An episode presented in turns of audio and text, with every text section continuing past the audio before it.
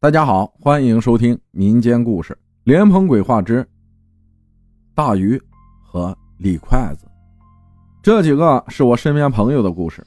一大鱼，这事发生在上世纪八十年代初，坐标四川自贡富顺县的一个农村里。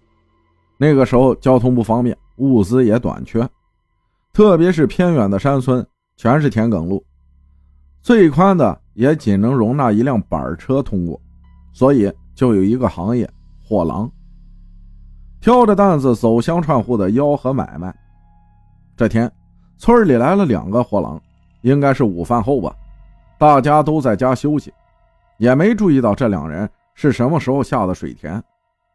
说一下这里的水田，富顺的稻田是以水田为主，水稻收割后，田里会蓄满水，深的地方齐腰。浅的地方也到膝盖。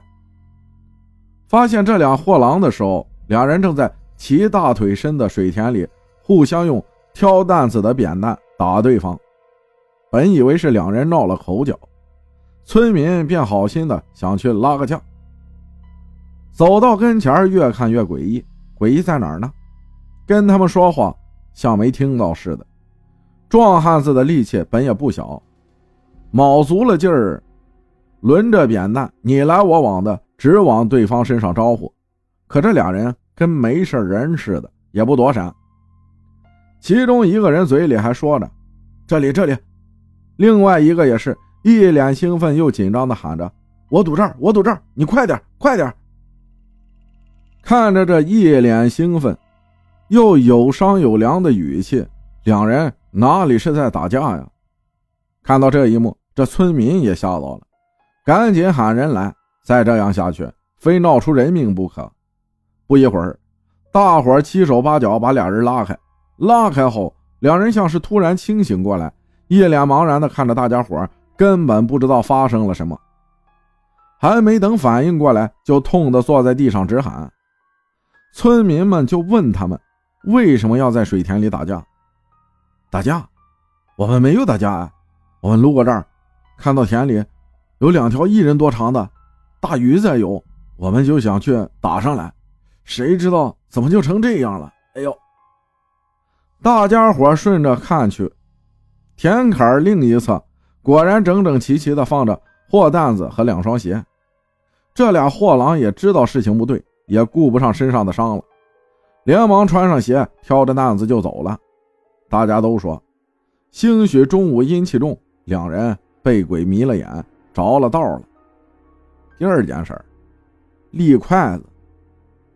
这事儿发生在我朋友身上，大约是二零零四年前后吧。那年，他带着四个月的女儿回娘家，因为是生产后第一次回娘家，娘家也很重视，大办了酒席宴请乡邻，很是热闹。晚上快到十二点的时候，他女儿突然大哭起来，毫无征兆，怎么哄都不行。闭着眼睛哭的都快喘不上气儿来了，可把一家人急坏了。摸额头也不烧，喂奶也不吃，换了尿布也不行。娘家是在村里，交通不方便，一时半会儿也去不了医院。找到村里的卫生所，不得不把医生吵起来。可医生看了看也不敢接，只让他们送到镇医院去。最后，孩子嗓子都哭哑了。我朋友的奶奶也着急，看了看孩子。不太确定的说道：“半夜三更，孩子突然这么哭，会不会是冲撞到了什么呀？要不我去找谁谁来看看？这个谁呀？就是他们村看事儿的人。我朋友内心其实挺排斥的，就怕孩子真有什么问题给耽误了。可是，一时半会儿又没有其他的办法，他急得直哭。他妈妈安慰说：‘先让他看看，如果不行。’”我们马上抱着孩子走路去镇上。很快呢，人就来了。来人看了看孩子，立即就说：“没事不用担心，确实是冲撞了，好处理。”说着就让他家里准备两只碗，一碗装米，一碗装清水，再拿一只筷子，并交代说：“碗里的米一定要装得满满当当的。”一切准备妥当后，就用黄纸把装米的碗口封了起来。点上香后，烧了一叠黄纸，嘴里嘀嘀咕咕念着，然后就把筷子往装了水的碗里立。一开始筷子没立住，连着立了好几次，突然就立住了。他家里人大气儿也不敢出。只见看事的老太太面色一喜，拿了一叠黄纸，对他爸爸说：“到院外对着某个方向烧，烧完了就走，不要回头。”他爸爸很快就去了。筷子什么时候倒的，我朋友不记得了，但是他记得立了很久。后来大家的注意力都在关注外出烧纸的爸爸那儿。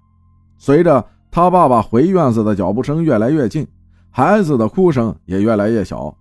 进堂屋的时候，孩子只是小声的断断续续的抽烟，没多久就睡过去了。没什么，是这孩子本家远房的曾爷爷。想来看看孩子，顺便讨点酒水喝。去世没多久，就埋在东面那个林子里。没想到会是他。这米呀，你们明天照常煮来吃了就行。一家人忙应事，封了红包，把人送回了家。第二天煮饭的时候，打开那碗米，原本满满当当的一碗，竟只剩下了小半碗。一家人都很惊讶，他妈妈说，他当时装米的时候确实是装的满满的，怕没装瓷实，还在桌上反复蹲了好几次，直到不能再添为止。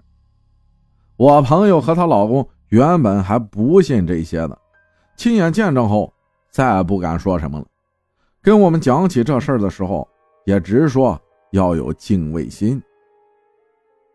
感谢莲蓬分享的故事，谢谢大家的收听，我是阿浩，咱们下期再见。